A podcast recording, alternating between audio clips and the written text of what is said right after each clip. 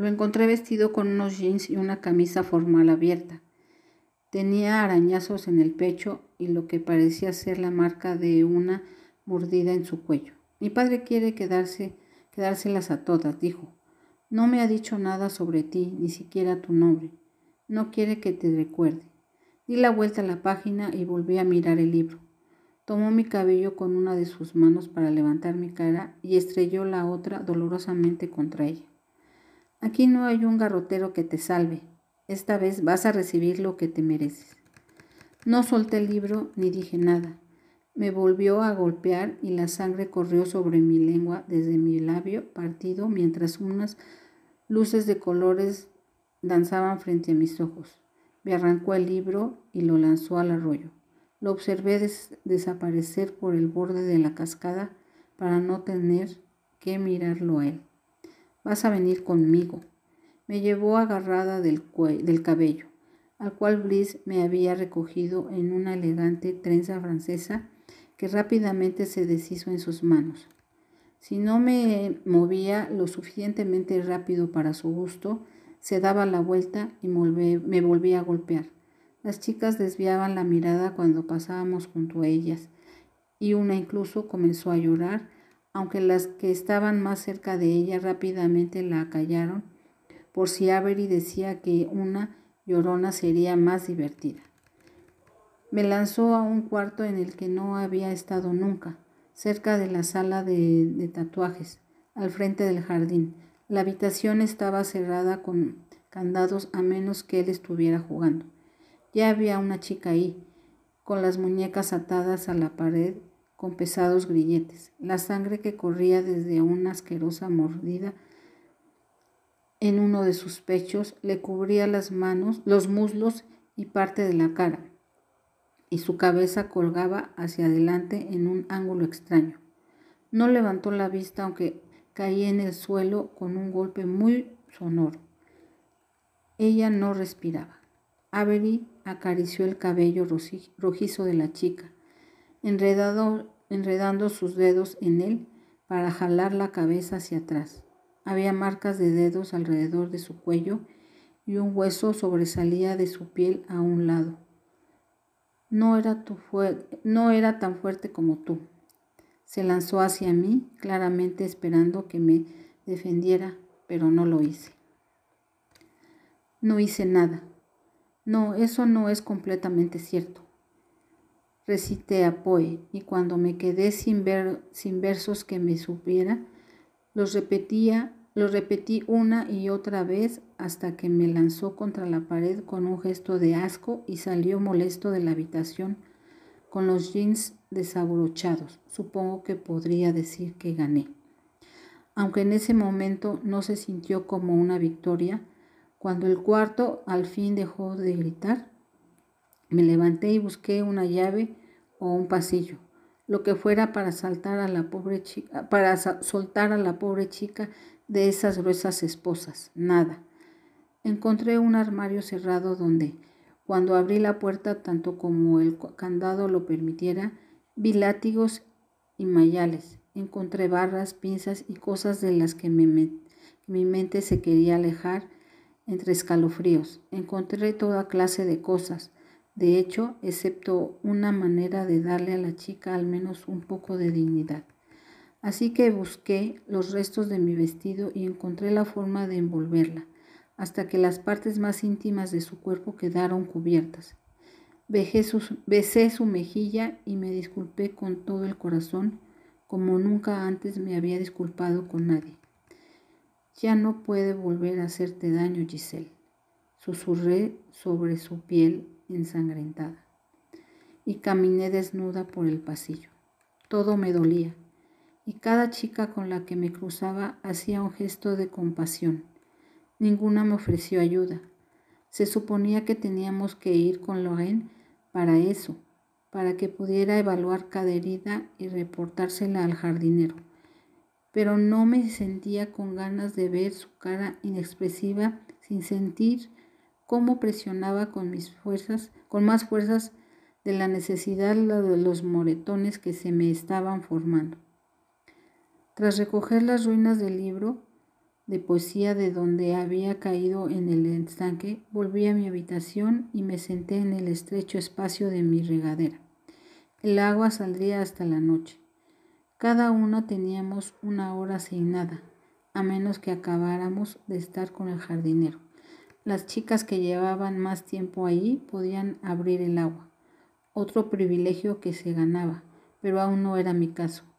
No lo fue durante algunos meses más. Tenía tantas ganas de llorar. Había visto que la mayoría de las chicas lo hacían una y otra vez y algunas de ellas incluso parecían sentirse mejor después.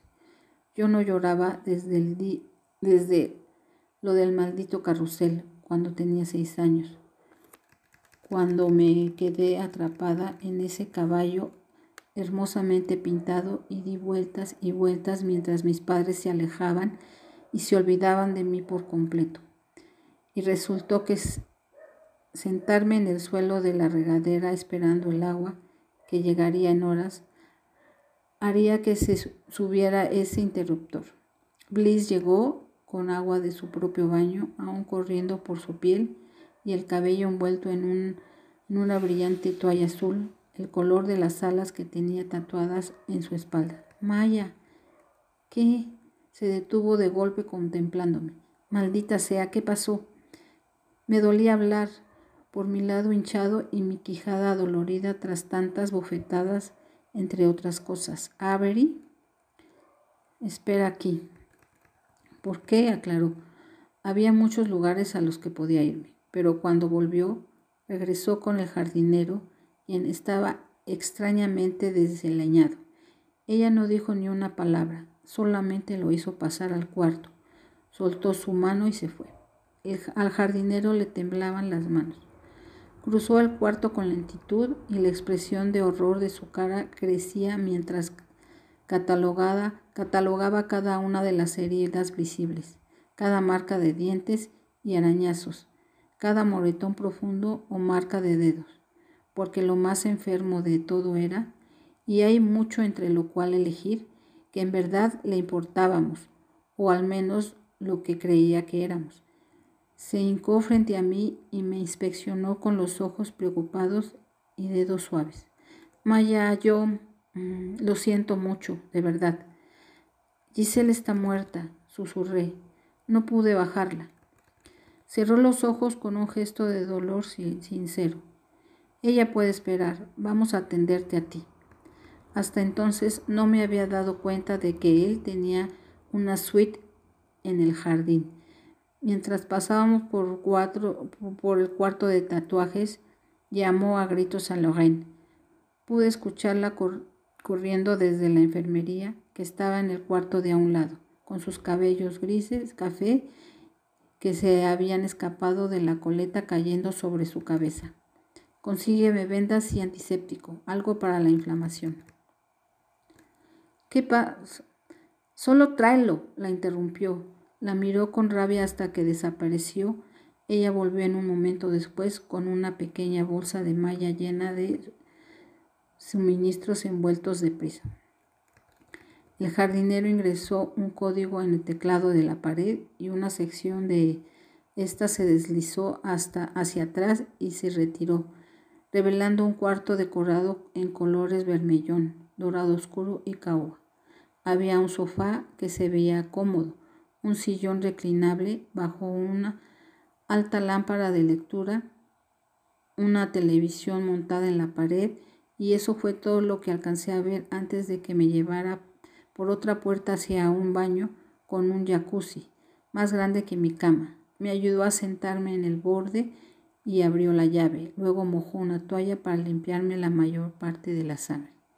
No permitiré que te vuelva a hacer esto, susurró. Mi hijo está, mi hijo carece de autocontrol, entre otras cosas.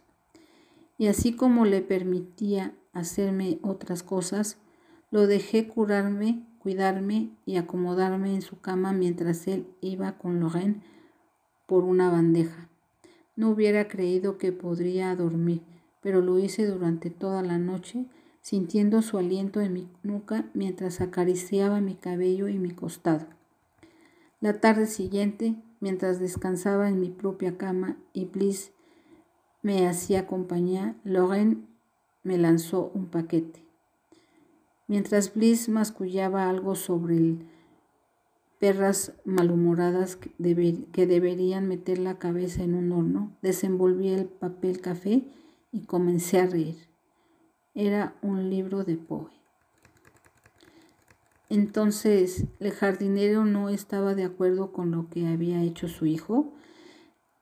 El jardinero nos adora y de verdad lamenta matarnos. Avery simplemente era... Niega con la cabeza doblando las piernas debajo de su cuerpo en la silla. Hace un gesto de dolor y pone una mano sobre su estómago. Perdón, pero la verdad necesito ir al baño. La analista abre la puerta un minuto después. Inara se levanta y se dirige a ella. Luego le echa una mirada a Víctor como pidiéndole permiso. Cuando él asiente, ambas se van y cierran la puerta. Víctor revisa las fotos de los pasillos intentando encontrar los pares de alas. ¿Crees que estas son todas las chicas que secuestró? pregunta Edison. No, suspira Víctor. Quisiera poder decir que sí, pero ¿y si una chica fue herida de tal manera que su espalda o sus alas se maltrataron? Dudo que las pusieras en exhibición porque todas están en perfectas condiciones. Están muertas, pero perfectamente conservadas. Levanta la foto de un primer plano. La chica dijo que es cristal y resina, los técnicos en el lugar del crimen. Ya lo confirmaron, lo averigüé. Se aleja de la mesa y saca el celular de su bolsillo. En todo el tiempo que llevaban trabajando juntos, Víctor nunca ha visto que Edison sea capaz de quedarse quieto mientras habla por teléfono. Y en cuanto marca el número, comienza a caminar de un lado a otro por la pequeña habitación como si fuera un tigre enjaulado.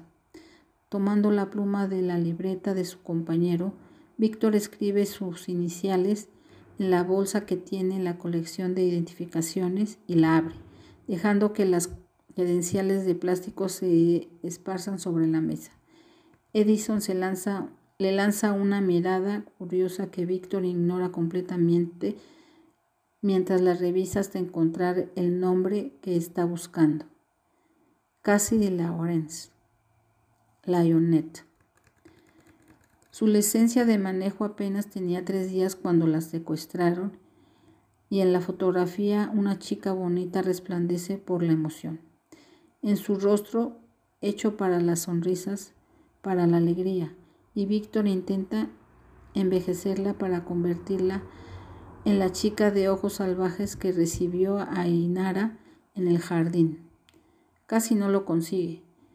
Aun cuando compara la identificación con la imagen de las alas color calabaza atrapadas en el cristal, no puede lograr aceptar la conexión. ¿Cuál de ellas supones que es Giselle? Pregunta Edison guardándose el celular en el bolsillo. Hay demasiadas pelirrojas como para, como para adivinarlo, a menos que Inara pueda decirnos qué mariposas tenía. ¿Cómo pudo haber pasado 30 años haciendo esto sin que lo notáramos? Si la, policía, si la policía no hubiera recibido esa llamada y visto nuestras marcas sobre algunos de esos nombres, ¿cuánto más crees que hubiera pasado sin que nadie se diera cuenta?